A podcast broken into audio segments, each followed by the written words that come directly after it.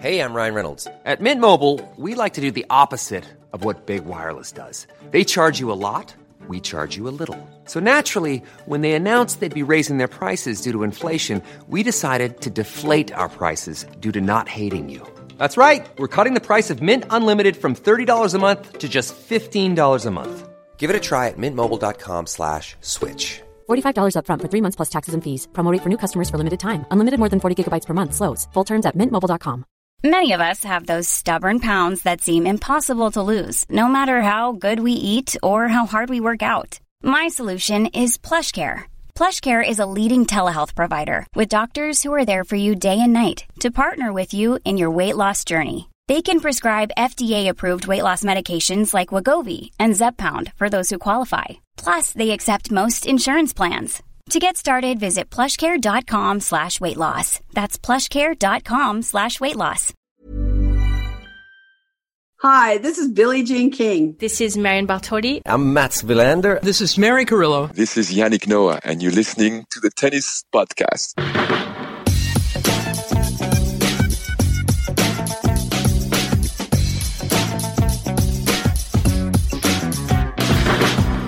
Well, folks, we're four days down of the French Open 2022. We have been in Paris nearly a week, and finally, we've embarked upon round two of Roland Garros. That thing. It has begun. We're 50% of the way through round two matches, in fact.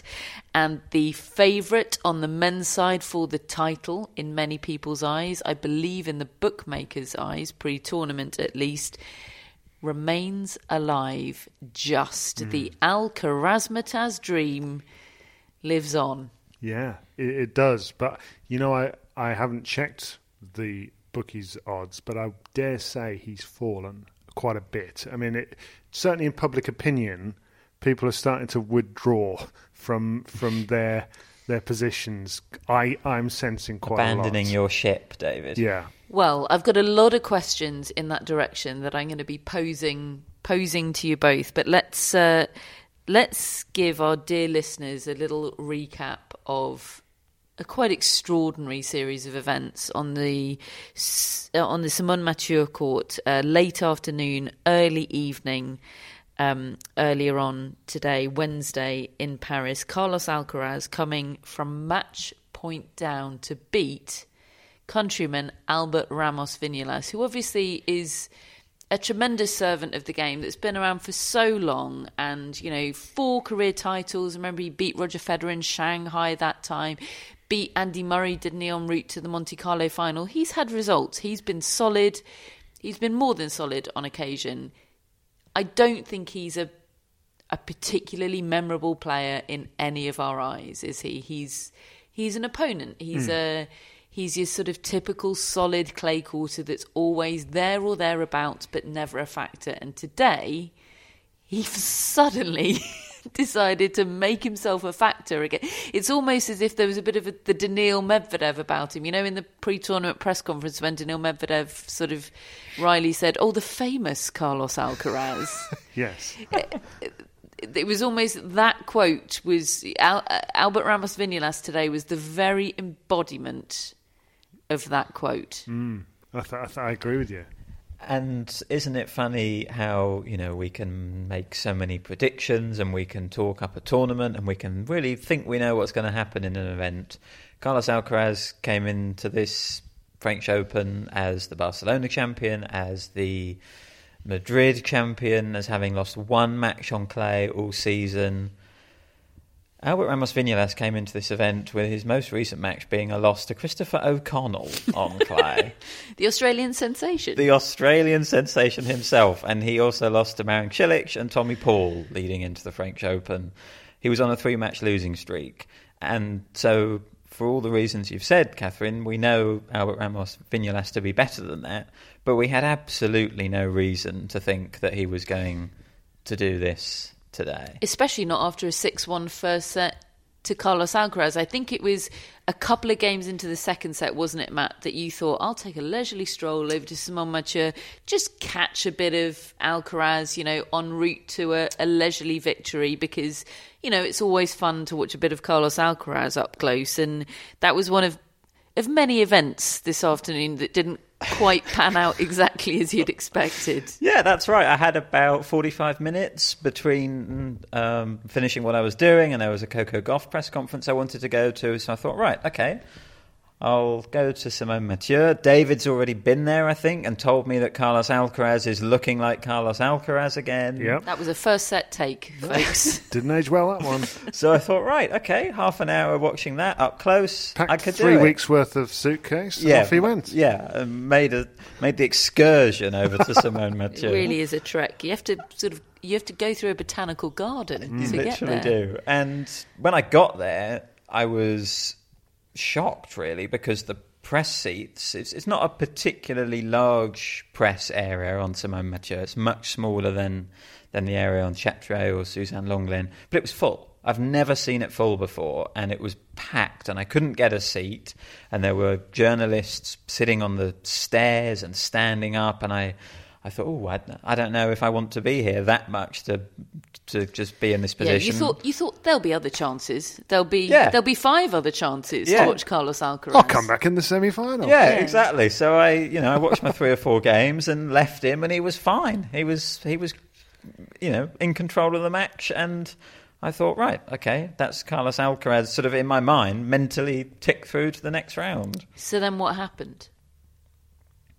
Well, it went all pear-shaped, didn't it? Um, I mean, I mean, why and how, David, did it go all pear shaped? Well, I t- I of- seven six seven five. The next two sets for Albert Va- Ramos Vinolas, and then and then he's a, he's a break up in in the fourth and serving for Yeah, it. Yeah, I mean, I, I didn't see the, the second set, which is really when it turned, because I think the, the big thing that Albert Ramos Vinolas did is kept keep it close, stay with him, make it a bit messy, make it awkward. Alcaraz doesn't play matches like that. Alcaraz knocks you off off the court. That's typically what he does to most opponents, and that wasn't happening here. And he was missing so much when I saw him. Um, and he, he was trying to find that balance, wasn't he, between do I rally with this guy? Well, he can rally all day, so that's not going to work. Do I pull the trigger on everything, or that one, or this one? And he couldn't. He couldn't seem to find the balance, and uh, and he was just missing so dramatically at times. Um, and even when he would get ahead, he would then seem unsure, and, and it would it would he would lose that lead. That was quite striking, wasn't it, for somebody who's just been so distinguished by their self belief and self assuredness to to look a bit shaky in the foundations like that. Every time you thought he was he was taking over, he he he, he didn't quite, did it? I mean, even Hmm. after he saved that match point, took the fourth set on a tiebreak. He then went to break down immediately at the start of the fifth. Was he three love, three one at Yeah. the Three start? love, three yeah. love at the start. Of the That of was the a fifth. great fight back from him from It three was. love down. It's because he realised four games in a row.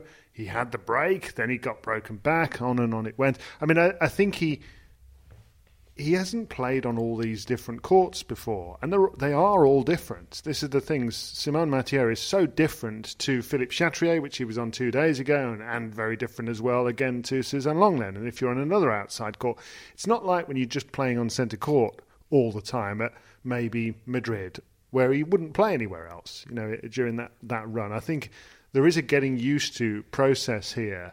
Um, we had uh, Tommy Robredo on Five Live calling into our coverage this evening, and which was absolutely fascinating. I don't think I've ever heard him really be interviewed in, in English. Certainly not as a pundit post career. You know, he's a month. Well, he's from- only been post career Yeah. That's right. brief But- period. But, I always think a player once they've retired. I mean, they might still be in player mode, but often you'll then get to know them a little bit. And he was asked about Alcaraz, and and he said, "Look, it may not happen this year, but it will happen."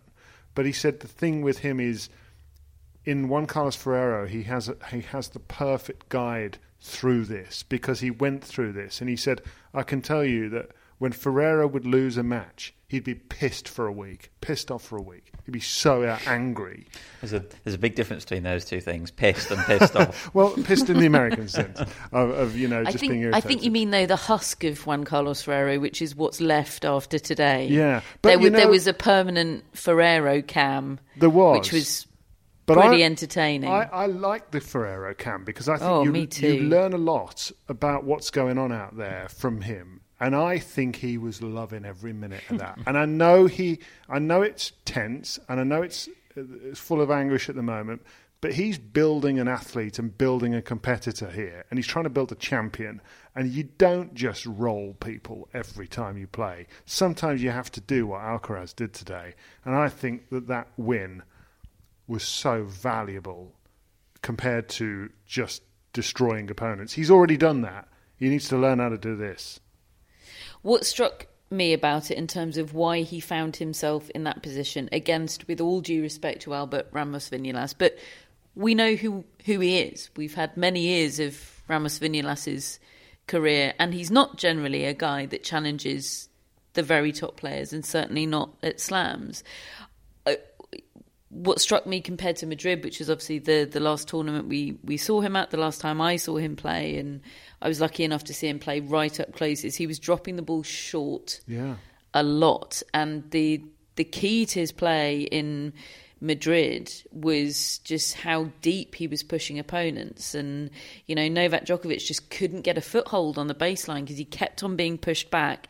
And then, of course, when he's got you pushed back, he hits you with the drop shot. He didn't drop his drop shot as much as usual today. And that, I think, was because he wasn't able to, to push Ramos, Ramos Vinolas back. No. So often. Ramos Vinolas was the one in the more aggressive position on the court, and that's just not what I've come used become used to seeing from uh, from Carlos Alcaraz. But you know, most players after Madrid they go on to play Rome, which traditionally has conditions more similar to Roland Garros. So Mm, the transition process begins there. So maybe maybe it's a bit of rust combined with a bit of transition from the Madrid conditions, combined with a bit of tenseness about these being matches that people are people are writing his name on the draw sheet in the next round before he's even played the matches. Maybe it's all of those things combined, but does the fact that he had to come from match point down today, or he did come from match point down today, does it make you more or less confident in your prediction of Alcaraz the champion, David? Well, less because he didn't look that impressive. And yet, at the same time, I think it's part of his education. Now, as things stand, I, I, I am rocked in my belief in his ability to win this tournament because I, I actually the, the Rome element now feels maybe more significant than I realised. You know, if you win everything and have to withdraw from Rome because you're exhausted or because your your, your ankle's not great, that's not kind of what you would have planned to do. He intended to play Rome until he won the thing and, and got hurt. And Rome actually is probably the best preparation for this, as you said. Mm. So, and and look, he's it's Sebastian Korda, isn't it? Next, who who's a very dangerous player. He's going to have to last last player to beat him. yeah, Alcaraz is going to have to find his game, mm. his lethal game, to beat that guy. This won't beat him. it, th- there are two things. There are two things at play here, aren't there? You've got on the on the negative side the fact that he's not playing as well as he was in Madrid or Barcelona or Miami. He's he's simply not. And you've got the fact that he just spent four hours and thirty four minutes on court today. Even as a 19 year old, that is a very long time. In his on court interview afterwards, he was asked, How did you feel? And he said, Tired. I feel tired. And then on on the other side of the coin, you have the invincible feeling of coming from match point down. We've seen players be spurred on to win titles, to win big titles after coming from match point down early on in tournaments. It does have an effect on players. And I guess it's just what you consider the net to be of those two things. Yeah, I think that's exactly right. I'm I'm not that concerned by the level. I think he'll find it when he when he plays better players and when he needs to. Um, I still think it's possible he plays pretty much close to top level and doesn't win this tournament because Rafa Nadal and Novak Djokovic are still in it. Spoiler. Um, although we probably would be leading with the podcast if they'd gone out. if they'd gone out. Um, but there was something about the way he recovered in this match, and in particular, won the fifth set. I mean, the fourth set was the one where he had to save the match point, But the fifth set comeback, it felt more like Alcaraz. It felt more like him being him. He felt more energetic. He felt more lively, and the gets that he made, in particular, one of them a backhand passing shot. He was he was not even on the screen when Ramos Vinolas hit the volley to put it away. He he covered the whole court and hit a backhand winner up the line and had the crowd in raptures. And then a few games later, he it was a it was a Jimmy Connors impression of that hmm. incredible point at the U.S. Open where he right. just was scrambling the ball back. I think he he made three almost impossible recovery shots and then hit a fourth that Ramos Vinolas ended up netting the volley off. And there was something about that which just felt like, as you as you put it, David. Okay, it wasn't his best match, but it still felt like it was a lesson for him, and he grew as a player, and it was a valuable experience to have gone through, and it felt like all of that was strengthening his kind of shield of invincibility. And how do you beat this guy? You know, and uh, there was just watching that kind of made me feel more confident about him in this tournament because if he's winning that match by doing hmm. those sorts of things, Hey, how, gosh, he's such a force. I know we didn't get to be in the stadium for that match, but how good was the communal experience in the press room Oh. oh while, Oh, while it that was was great. going on? It is really special when the attention of the entire press room is focused on one thing, and you know it without looking at the screens. You just you know it because of the atmosphere in the room. About 150 people. Everyone like is that. having, and sport ultimately is about shared experience. Mm. If we learn anything during sort of COVID sport, it's that I think for me, and I'm sure it would have been absolutely marvelous to be out on Simone Mathieu court, but there was something quite special about um, sharing that experience with a The bunch noises. of people that you know I don't The don't oh, all know. And, oh, yeah, it was amazing. There were, uh, I mean, we watched the fifth set of that match, Matt and I, in the media canteen, in the media cafe, thinking the fifth set might be somewhat straightforward for Carlos Alcaraz, and we had to sit like we were in a classroom next to one another because there was only one screen that we could, we could look at. So it was like we were sort of in a cinema eating eating our brackets. A very disappointing dinner, um, in my case, and What'd you have? I had salmon, but in France they think a mushroom sauce is something that's compatible with salmon, and I I really disagree. Yeah, you made an error there. Yeah, I didn't. I, I just ordered the salmon, thinking my body would probably enjoy some some omega three, um, and then suddenly there's a chef spooling four ladles worth of of of mushroom sauce onto it, and it's all too late. Slop. And yeah, it was really horrifying. Anyway, then we sit down, and the texts from Matt and the Alcarazmataz group are suddenly just incessant. And uh, yeah, at 7:56 p.m., he said that was the most ridiculous thing I've ever seen on a tennis court, and that was in regards to one absolutely obscene retrieval from from Carlos Alcaraz. Uh, and then and then at uh, at at 8.17 well that record lasted 19 minutes in reply to his own message. And it really was. It was he was almost he was he was making the completely unmakeable shots alcaraz. And yet yeah it was the sort of rally balls that he wasn't hitting with the same potency as he as he has been in the past. But look i think we've fallen down on the side of only time will tell I think so. That's a safe bit of it's ground it's to a be on. sa- it's a safe place to be, isn't it? He, Let- um, he, by the way, in the Spanish portion of his press conference, said that he thinks that's one of his best wins ever. You know, making the point that yes, it's great to, you know, smash someone to smithereens as he's done a lot, but also there's something about winning when you're not at your best and accepting that. And I think he learned to accept that as the match went on. I, I felt in the early stages he was quite frustrated. It was as, as frustrated as, I've ever seen him. A lot of looking over to his box, a lot of just shouting at himself and being cross that he wasn't playing well. But he, he, he improved all that as the match went on, and I, I, I feel like he was sort of learning as it was going. And I'm sure if he's in that situation again, he'll he'll deal with it even better. Hmm.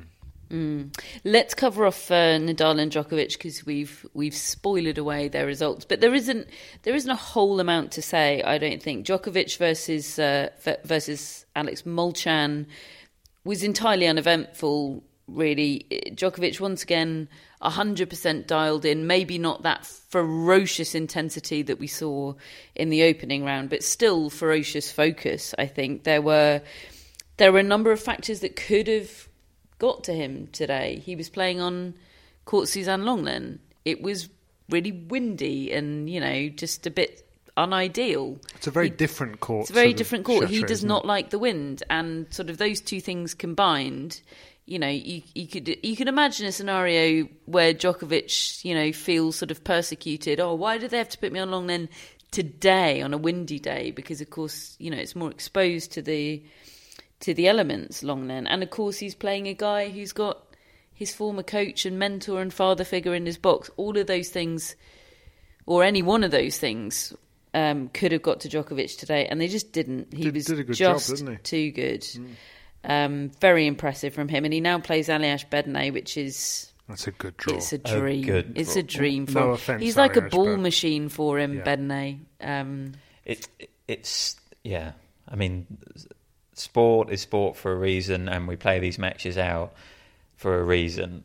It is almost impossible to imagine Mm. a scenario where Aljaž Bedene beats Novak Djokovic over five sets. I think Do you- Djokovic has got to be injured to, Yeah. Yeah. to lose that match. You've both just said foregone conclusion without actually saying foregone conclusion is what you've done. Yes, I have. Uh, Nadal beat Corentin Moutet tonight, also in straight sets. David, you were commentating on that for Five Live. We were listening. Um, very different match to the Djokovic against Molcan one. To me, this this felt like a very professional exhibition. Yeah, I, I, I would agree with that. I mean, look, Moutet tried. He he's left-handed. He he's doing a lot of similar things to what Nadal does. He's just nowhere near as good. But the fact that he was very openly letting us in on the fact that he hero worships Rafael Nadal, that he used to dress in the sleeveless shirt, that you know he was he was the bad guy he would have posters of. You know, he absolutely idolised him, and which is lovely. But I got the sense that he was just thrilled to get this up close option to, to watch Nadal and to see how his own game matches up. But I, I never, never thought for a second this guy thinks he can win mm. at all. And, and, and I think that that makes winning less likely. Mm. It felt like the task was make sure the crowd leave feeling like they've got their money's worth, and it was just enough entertainment and contest to feel that way. And but he got no, his standing ovation no as a result and all the whatsoever. it was it. all very sort of Mansour Bahrami Henri Leconte, wasn't it? um, so those two safely through. Nadal plays Botic van der Zandschulp next. I've got a feeling that match will be Nadal's outing on Lenglen because he played his he played his night session Chatrier match tonight. I suspect Alcaraz Korda will be the night session in two days' time. Djokovic has already played night session and Lenglen. I doubt he'll be out there again. He's dangerous, isn't he, Van der Zandschulp?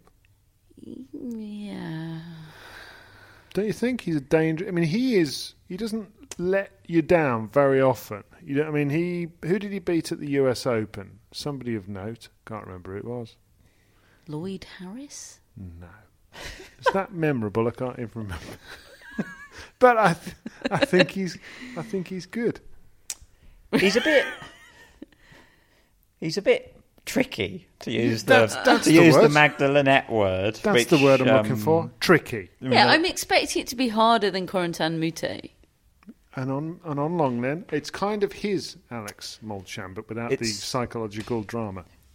It's interesting mentioning the the scheduling there and the fact that you know Nadal's had a night session match now and Djokovic has had a night session. I'm not exactly sure how it works for the quarterfinal stage, but I think they're still playing night session at that point. I'm just thinking in terms of a possible Nadal Djokovic quarterfinal. Getting ahead of myself.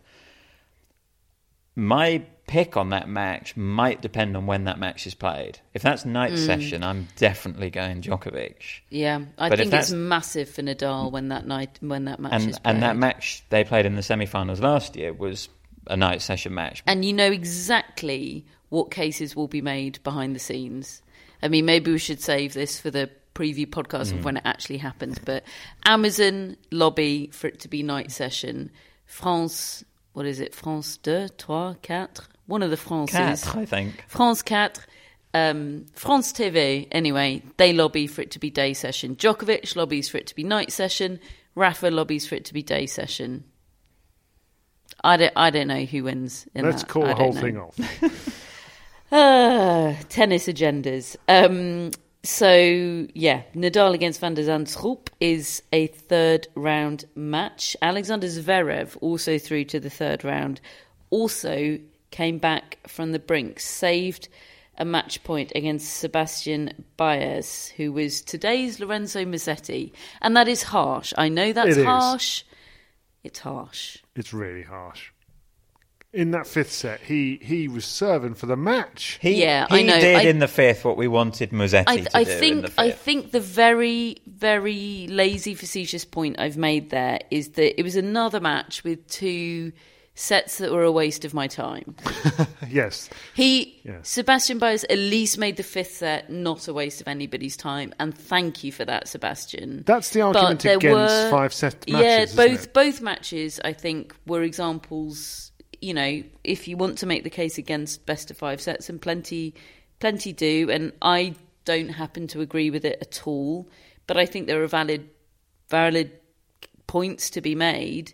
Those both those two matches would would be strong strong evidence. Hmm. That I fifth think. set was was an absolute corker of a set, though. Um, I mean, and look, Baez was leading. I think it was six two four love at one stage in and I match. think had points. He had points for five, lo- yeah, five love. and and the moment he didn't take those, things started Mm. to. Even though he won that set six four, I thought, mm, okay, Zverev's got into this match now because at the start he was complaining about the wind, he was complaining about everything, and Baez was wonderful. He's he's not very tall, he's dynamic, he's explosive, he's got a lovely strike on the ball. There's a, the, he's got all those shots. He's got the shapy, sort of loopy one. He's got the slice. He'll use a slice back. Drop shots. Drop shots. He's got the bullet forehand with when he goes flat. He's got everything really for a clay courter. Yeah, he really does. He's um, he's the Estoril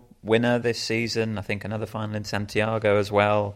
Won a lot of matches on clay. Knows his way around a clay court, and I thought he really brought it today. And yeah, he, he got himself in a winning winning position. And I think I think actually he'll be pretty gutted he didn't win that. You know, two sets up, then having a match point. You could you could maybe say he should have won it. To be honest, I felt like Zverev never played that well. I think in the as you said, the third and fourth sets was a lot about Baez not playing that well. Zverev certainly improved from those first two sets where he was all over the place. Um, He did well He to win escaped it. Zverev. He, he did well to escape, but I, I don't think that necessarily bodes particularly well. Mm. And, and and maybe that might seem a little bit um, hypocritical, given that I've said that it was, you know, Alcaraz has learnt something. But the difference is Zverev's done this um, several times Exactly. at Grand Slams, got himself into holes, worn himself out. You know, I also think the difference is Zverev hasn't been in brilliant form. No. Okay, he reached the Madrid final, but that's pretty much his favourite tournament of the season, and it was still a less good result than he had in the previous season. And he got destroyed in the final. And he got yeah. So I, I do think I do think there's a difference. Brandon Nakashima next for uh, for Alexander Zverev. I, I've not seen anything of him on clay, so I, I'll um, I'll take a view on it as I'm watching it. Put it that way. When you're ready to pop the question, the last thing you want to do is second guess the ring. At Bluenile.com, you can design a one of a kind ring with the ease and convenience of shopping online. Choose your diamond and setting. When you find the one, you'll get it delivered right to your door. Go to Bluenile.com and use promo code LISTEN to get $50 off your purchase of $500 or more. That's code LISTEN at Bluenile.com for $50 off your purchase. Bluenile.com code LISTEN. This is Paige, the co-host of Giggly Squad, and I want to tell you about a company that I've been loving, Olive and June. Olive and June gives you everything that you need for a salon quality manicure in one box. And if you break it down, it really comes out to $2 a manicure, which is absolutely insane. It's also so easy to get salon worthy nails at home with Olive and June. The difference between how your nails used to look when you did them yourself and now with the Mani system is a complete game changer. The best thing about Olive and June too is it's a quick dry. Dries in about one minute, lasts for five days, and full coverage in up to one to two coats. Visit oliveandjune.com slash perfectmani20 for 20% off your first system. That's oliveandjune.com slash perfectmani20 for 20% off your first system. Hello, Tennis Podcast listeners. David here. Now, you might know that I love a bit of cooking, and I think I'm quite good at it. But if I'm honest, even I get fed up trying to work out what to do every night. That's where Home Chef comes in. Being able to put together a delicious meal without the long prep and the cook times, well, that's pretty cool. Home Chef provides fresh ingredients and chef designed recipes conveniently delivered to your doorstep to simplify your cooking experience. They have over 30 options a week and serve a variety of dietary needs, so you don't have to worry about what to make ahead of time. Not only is it convenient, but it's economical too. Home Chef customers save an average of $86 per month on groceries. Now, for a limited time, Home Chef is offering Tennis Podcast listeners 18 free meals plus free dessert for life, and of course, free shipping on your very first box. Go to homechef.com slash tennis. That's homechef.com slash tennis for 18 free meals and free dessert for life. You heard it right. Let's move on to the women's tennis that we saw today now. And let's start with Emma Raducanu because that's where we started our day. Matt was in position on Lenglen for the start of this one, a rematch with Alexandra Sasnovich, who beat her in her first post US Open match in the October Indian Wells last year. Um, I thought Raducanu played well overall. She lost 3 6, 6 1, 6 1.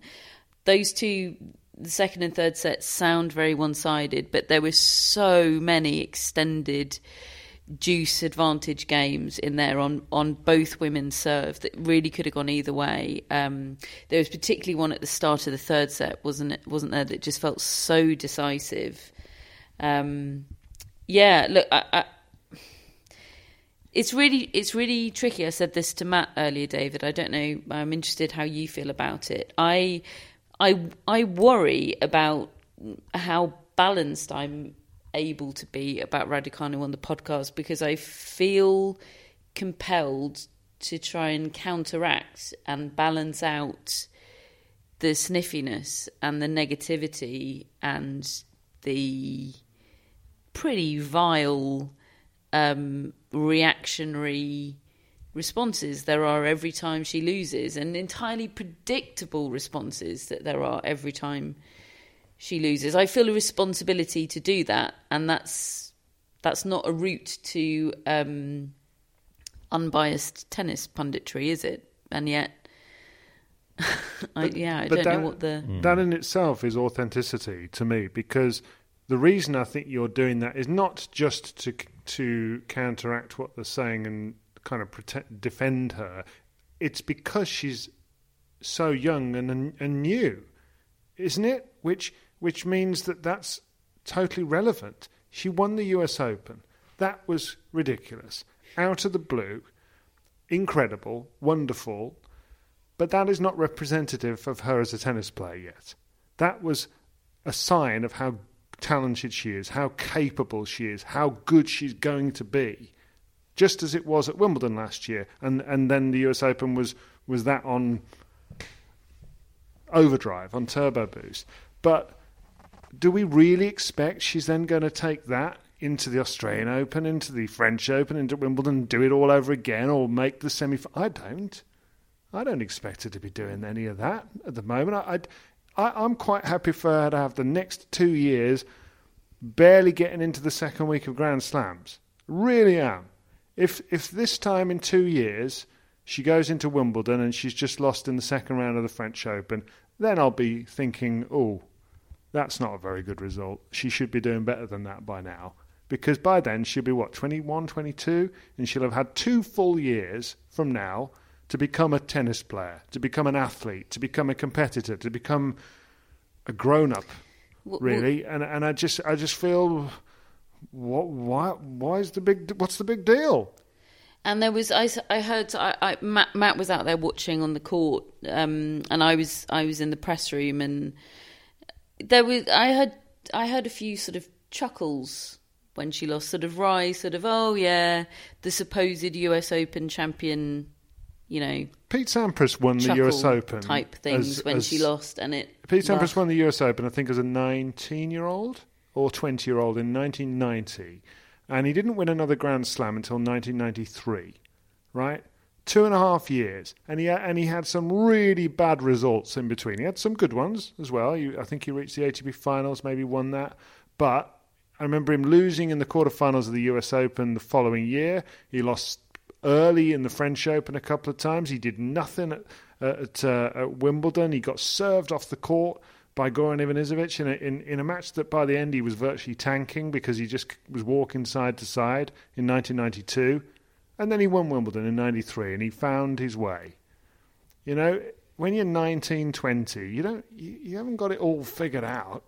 Not, not usually, not unless you're Nadal. How many Nadals are there? Let her just. Well, there is another it. one.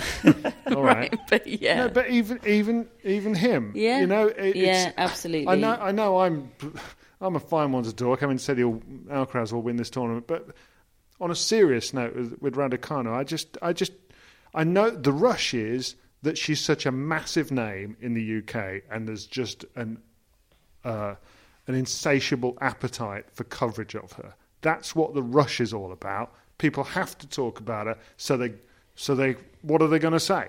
They're going to either say, "Well, I don't know what you're getting fussed, at, fussed about." That doesn't make a very good headline. Mm. So what people end up doing is, and look, I'm, I'm not trying to point the finger at my, my journalistic colleagues. They're trying to cover the the story. It's a difficult one for them, and I know some of them agonise over it because they, mm. they don't yeah. want to be be adding to fuel to this to this unrealistic um, coverage or, or unrealistic expectations. They they care too. They do. But they also know the industry they're in, Yeah, and they- they're doing that they need job. people to buy the papers. They've and got click on editors the- who who, Yeah. who who need certain things, but I know from my perspective, I just honestly, I'm just quite happy to just watch her develop, and maybe there'll be some decisions she makes that I don't agree with, and I'll say that. But it's up to her to work it out, and, Mm. and I think she will. Well, she's got that perspective on it, doesn't she? Which always up, kind of uplifts me after I've had, as you said, the experience of hearing some of those chuckles or some of the sneering. Um, you go into a Emma Raducanu press conference and she's kind of the most mature person in the room. Yeah. She's got it all, you know, she, c- kind of clear in her mind. And Look, I mean, there definitely were positives today in that, as you said, this was the same opponent who she played about nine months ago in her first match as a Grand Slam champion, and she seemed a bit more at ease with it from the start today. You know, she played really well in that first set. Her backhand was doing a lot of damage. The conditions suited her more today than than the other day. I think a little bit quicker, um, but you know, Sasnovich when she gets her game together, as she did in those second and third sets, she can kind of hit anyone off the court. She should be ranked a lot higher. She, she is one of those players who I think, why have you not won something big? Because She's had she's so hard to stop. when She's she had gets so many wins over top 20 players. She's somebody that beats the players that she shouldn't on ranking and loses to a lot of players that she should be beating. Um, yeah, she should be ranked a lot higher. Yeah, End and, of story. and and I think you really can boil the match down. Uh, I'm, I'm I'm sure there were lots of factors at play, but the one-all game in the third set, Raducanu had break points. She missed a forehand passing shot by a whisker. If that goes in, we're potentially talking about Raducanu going through. It, it, she wasn't a million miles off. No, I think she faded physically a Mm. bit, uh, in, in the match, but I, I, I'm not going to say, oh no, it's terrible. It's part of the development. Mm. She needs to improve that. I'm sure she will. And she meant she mentioned in press that she and her team had been reflecting. I think it was yesterday morning about how this, you know, this this week, this couple of weeks is pretty much the year anniversary of her joining the tour, becoming a, a full time professional tennis player. She said this time last year she was playing a, a GB event in Cornwall. Um, I didn't even know and there she was said one. she was she's looking forward to her second lap of the tour and not having to ask where everything is all the time and just not feeling like a newcomer everywhere she goes. And I can so relate to that. And uh, and I really hope sort of an extra level of comfort on the tour is you know is comforting to her. Um so yeah, she heads onto onto grass now. Um, she said she definitely intends to play Birmingham. Whether she signs up for an, another event, Nottingham, perhaps before then, uh, remains to be seen. Just quickly, in while we're in Brit corner, Cameron Norrie uh, was a winner today. He was dragged into a bit of a scrap, wasn't he, against Jason Kubler, but won through in straight sets. Plays Karen Khachanov next. Big opportunity to reach the second week of a slam. That for the first time. yeah. Yeah, I think it's a great opportunity. I mean, I, I tried to put to him that is this the biggest match of your career so far? In that you've never reached one. He wasn't really going with that. Well, he, he always, when he's reached third rounds, he's always run into. it was Nadal. A a Nadal, of times. yeah. It was Nadal a- in Australia, Nadal here, I think, and then He- Federer at Wimbledon. Yeah, yeah. I wish him well. That would that would be a, a massive win. And um, okay, well, while we're in British corner, Andy Murray did some tweeting today. Um, He uh, he tried to call a Benoit Paire press conference. No one was having it, so he took to Twitter instead. Yes, uh, this this is what Andy Murray's had to say. We don't need to dwell too long on it, but he says I follow go- golf very closely and uh, closely and have no idea how many ranking points the winner of the Masters gets. Me and my friends love football, which is such a sort of primary school thing to say, isn't it? Um, and none of us know or care how many ranking points a team gets for winning the FIFA World Cup. But I could tell you exactly who won the World Cup and the Masters. I'd hazard a guess that most people watching on Centre Court at Wimbledon in a few weeks' time wouldn't know or care about how many ranking points a player gets for winning a third round match. But I guarantee they will remember who wins Wimbledon. Wimbledon will never be an exhibition and will never feel like an exhibition. And then he says the end, although he then did do some more tweeting. Did he? He did. Uh, he did some. He did some responding to people, which I just don't ever think is a good idea on Twitter, um, unless it's the sort of uh, jazz hands emoji in response to people being nice. um, he Mardy Fish responded to him his point about you know no one could tell you I could tell you who who'd won the World Cup and the Masters, etc., uh, etc., et but couldn't tell you how many ranking points. And Mardy Fish said, perhaps, but the players do. And Andy Murray responded, absolutely, the players do. I don't dispute that. I'd rather play for points. However, it's not the be all and end all. Do you think the top golfers would golfers would still play the Masters if there was no points? Would Mito Pereira rather have won the PGA Championship? And earned no points or finished third and got however many ranking points he got. I could be wrong, but I don't think any tennis player serving for a slam title, any footballer taking a penalty in a World Cup shootout, or any golfer teeing off on the 18th hole of a major was thinking about ranking points. It's still not the end. What's making them nervous, in my opinion, is the possibility of winning an historic slash prestigious event in the sport they love and have trained most of their life for, not the thought of the ranking points. I think the player field at Wimbledon will reflect this. Anyway, congrats to all the players that earned 90, ATP, and WTA ranking points at Roland Garros today. and that actually is the end. Although he then does keep replying to Mardy Fish. Right. Starts talking about the Saudi Arabian Golf League. Anyway, head to Andy Murray's Twitter if you want to hear. Sometimes he just sort of has a day. He does. Just lets it all which out. is which is very much my approach to Twitter as well. So I it it objectively I see that it's weird, but I also uh, totally understand. Uh, back to the women's draw, Amanda Anisimova backed up the win over Naomi Osaka a couple of days ago with a smooth as silk demolition of qualifier Donna Vekic. P.S. His, how is Donna Vekic a qualifier? Um, she now plays Karolina Muchova, Oh, that's an interesting match. it is, particularly as Muchova beat Maria Sakkari today. In I've I've just done a double take on this because my notes say two two grueling sets, but in my head it was it was an epic three setter. It was a it was a it was as epic a a straight sets match can possibly be. Yeah, it was. It was the match of the day, really, until Alcaraz did his thing. Um, it, it really gripped me for those two and a half hours. It was such. It was.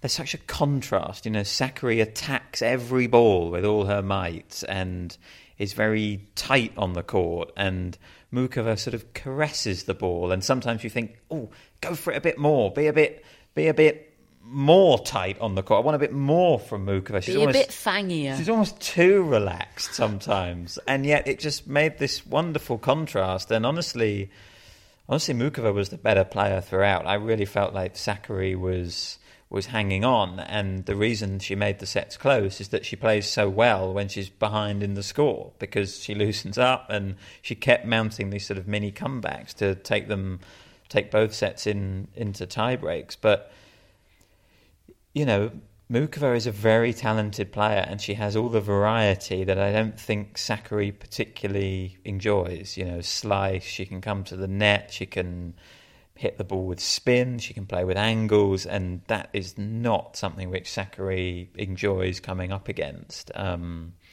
and I think she wants a physical hitting contest, doesn't she, Sakkari? She does because she'll back herself in those, mm. and I would back her in most of those as well. But you know, Muchova is a kind of perplexing player. I think largely because she's so often injured. You know, we don't really we don't really know how good she could be because mm. she she does something like this and then poof, she's kind of gone again in in a few weeks and she never seems to build on anything. There's never any momentum, but she's always capable of producing a result like this.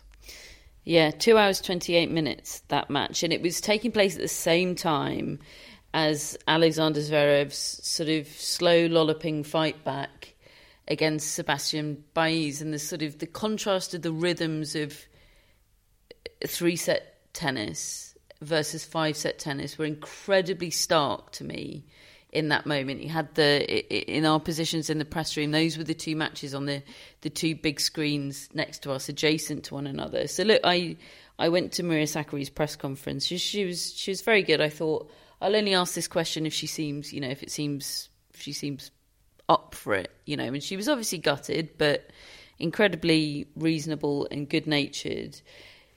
So you know, I, I I basically made the point that Hannah had made on our on our Twitter feed earlier on today that you know that we've had a couple of men's matches in the last 24 hours where top players have gone two sets to love down and had the opportunity the chance to to work themselves back in into the match. And and I said to her look I felt a bit shortchanged by the match today because I was loving it and it was brilliant and I wanted more of it. And maybe the whole thing would have been different with you know if you were playing best of 5 and she said I would bloody love best of 5 she said because it would be brilliant for me she said I back myself in a physical contest against anyone. Wow. But then, but then she said, "But it's never going to happen. It'll never happen." She said, "Oh, but we'll never finish. We'll never finish the tournaments if women play best of five. So I asked for the microphone back, and I said, I've "Got a got a proposal for you. Best of five for men and women week one. Sorry, best of three for men and women week one. Best of five week two. And she said, "No, no, no. That."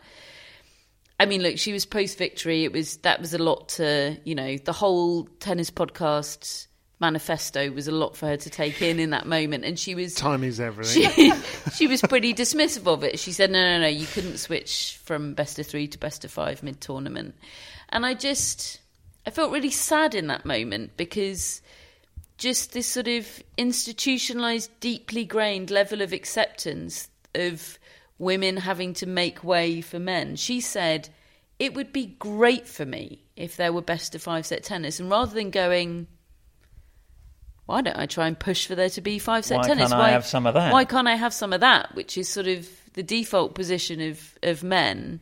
There's just this acceptance that, that no, this is how things are.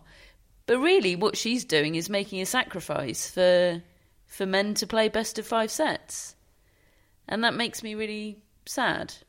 And I know, look, I totally know that there are plenty of players that ask the same question would say, no, no, no, no, thank you, because, you know, they feel that best of five wouldn't personally benefit them. And I think that's why I often don't canvass the opinion of players because generally speaking, I don't really care what the players think. I, I think it's right that women should play, should have the opportunity to best of play best of five sets. If if we accept that best of five sets is the ultimate form of the game, I think it's just a matter of right and wrong that women should have access to it, and whether the players that we currently have now agree with it or not is But uh, That's it. pretty Players irrelevant come and to go. me. Players right? come and go. It's, but it's who's so much bigger who's, than that. Who's to decide what the ultimate form of the game is?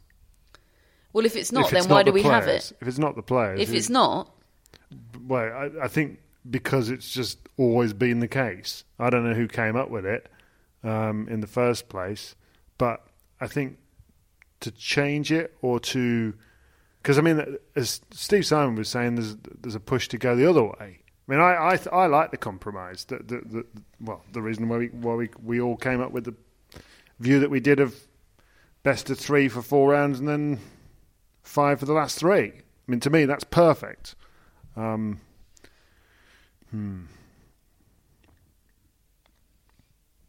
is that hmm going anywhere, David? No, just ruminating. Yes, I'm, I'm, I'm, I'm liking Tennis Podcast Manifesto. What does, what does she think of the mix? I didn't ask for the microphone back to ask that. I Would- did, though. Would she like to go on the boat? I, I Upon, bet she would. upon exiting that press conference, I was accosted by a very lovely young woman uh, who asked me um, firmly but politely to sign a release form uh, because um, Netflix were filming. Oh yeah. And this really interested me. I said, "Oh, you weren't doing this in Australia." She said, "Oh, were you in press conferences in Australia?" I said, "Yep, like all of them." She said, "Oh, I might have to come back to you and get you to sign other forms then."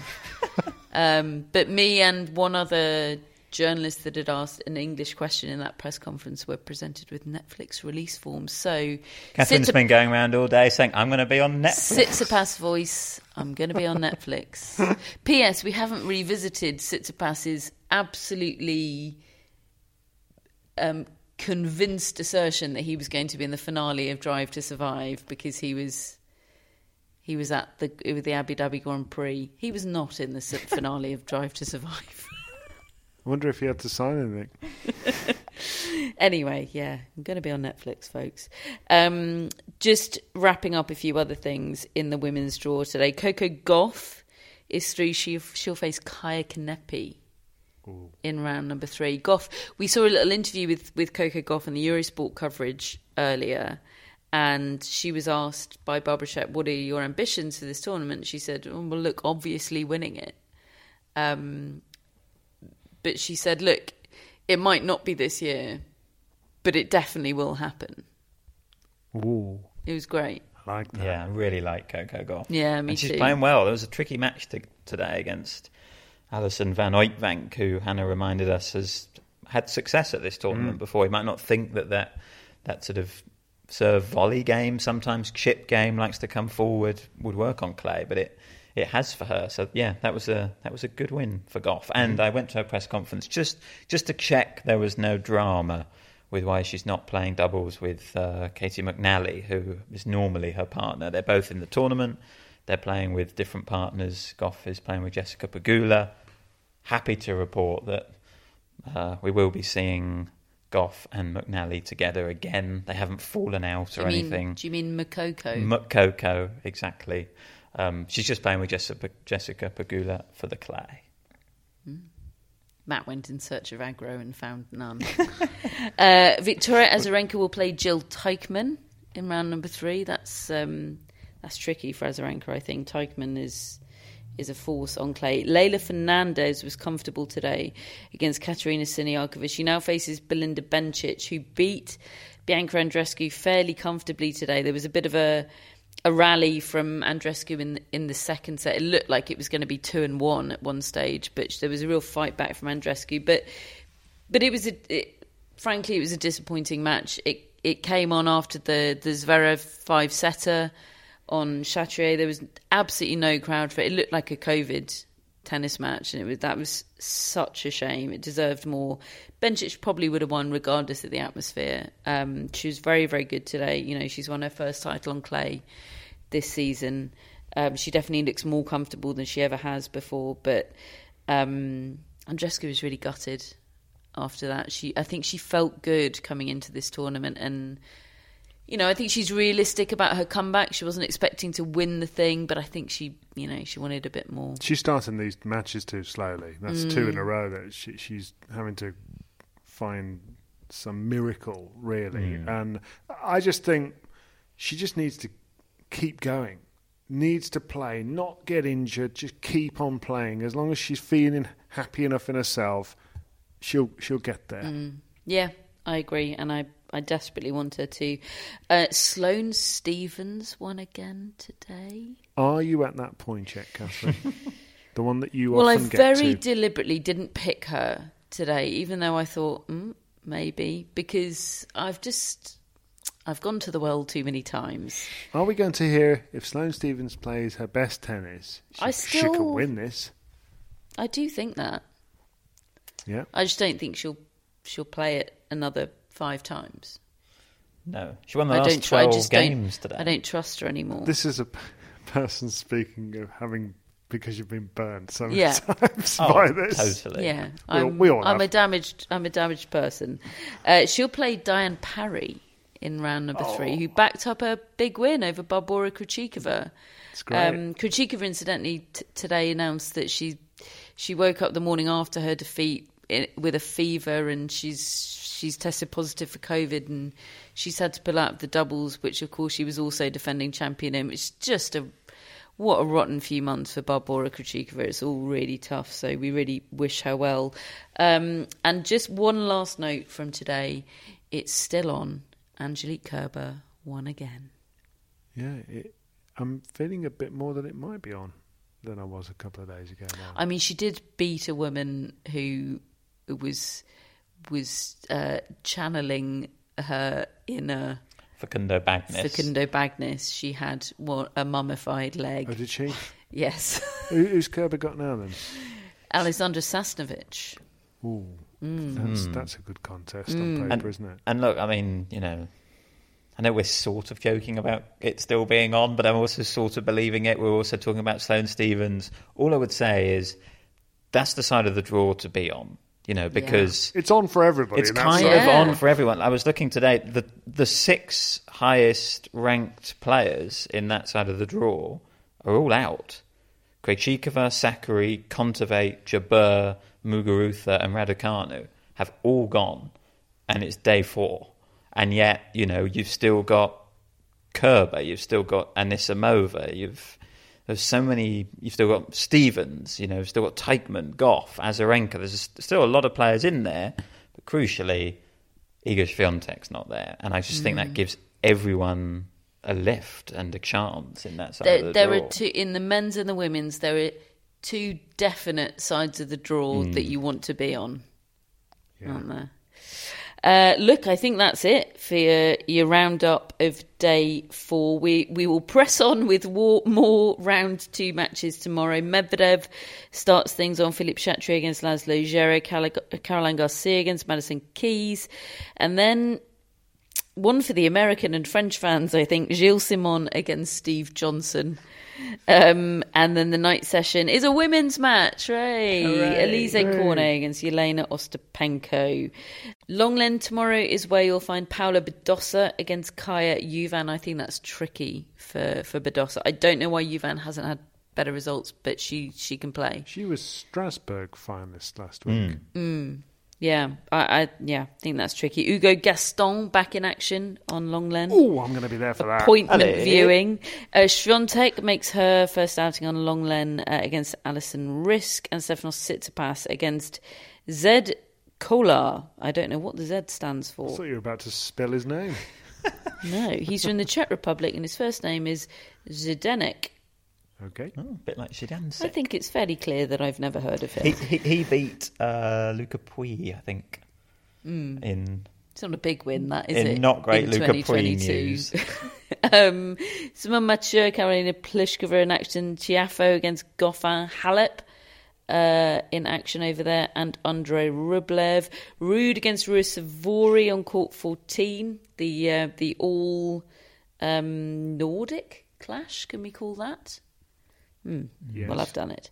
Rybakina, Hurkacz, uh, Sabalenka.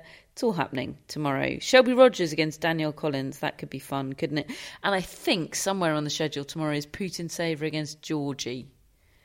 I think that could be. Oh, yeah. I think that could When's be a riot When's tomorrow. Um, at some point tomorrow, David. Can't quite find it on the schedule right now. Can. I video it? yeah, sounds you don't, brilliant, You don't do doesn't it? videos these days, do we? Uh, we have our mascots. Our tournament mascot is Cooper, the lovely, lovely cat. Hello, Cooper. My mascot is Carter. We scored points today with Sebastian Korda. David's is Darwin. Right, Darwin. I'd also like to say hello to Lisa and Jen, who I met today.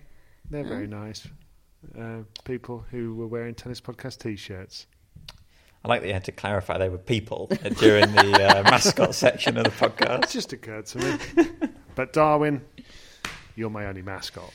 Okay, well then, can I say hello to my dad, who's got a tennis-related injury Okay. at the moment? If, if we're doing that, Get well soon, Mr. Whitaker. get well soon, Dad. Matt, you've got dearly departed Gerald the cat. Is there anyone additional that you'd like to give a shout out to? Um, It's your one and only chance. um, Harry Styles, we had success today. Harry we Styles did. tickets. We got Harry Styles tickets. Well done, us. We've got our. Um, He's not listening. Maybe he'll give a shout out to us on the show. That was left field, Matt. Uh, we've got uh, we've got our executive producers uh, and top blokes, Chris Albert Lee and Kyle Weingartner, and we've got shout outs. They've got to follow Harry Styles, which is a t- tough act. well, do you know? I think um, I think they can actually. I'm going. I'm going to start with Big. Barbara Law. Oh, My mum. hello, Barbara. I don't think any of us swore In this your episode. face, Harry Styles. Barbara wrote, "Tell that son of mine to behave himself." yeah. Oh, I love that. Hello, Barbara. Sorry for all the swearing, but thank you so much for your support and for listening. We also have Camilla Askey in Australia. All right, Camilla. Oh, hello, Camilla. Like Camila Giorgi, who'll be taking on Yulia Putintseva tomorrow. Absolutely. Um, Camilla is from New Lambton, Oh, a couple hours north of Sydney. oh okay. Lovely. Lovely stuff. And we also have Jose Angelico, uh, who is from Queluz in Portugal.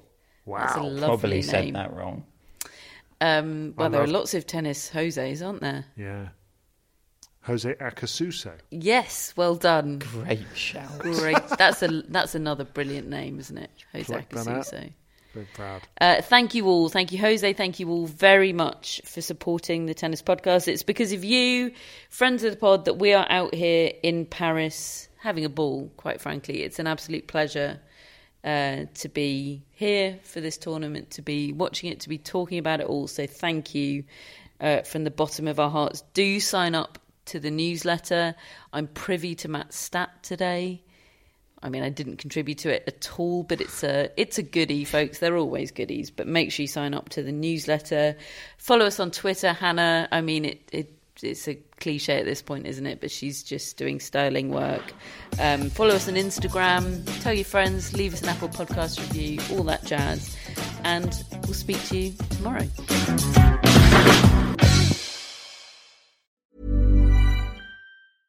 A lot can happen in the next three years. Like a chatbot may be your new best friend. But what won't change? Needing health insurance. United Healthcare TriTerm Medical Plans are available for these changing times. Underwritten by Golden Rule Insurance Company, they offer budget friendly, flexible coverage for people who are in between jobs or missed open enrollment. The plans last nearly three years in some states, with access to a nationwide network of doctors and hospitals. So, for whatever tomorrow brings, United Healthcare TriTerm Medical Plans may be for you. Learn more at uhone.com.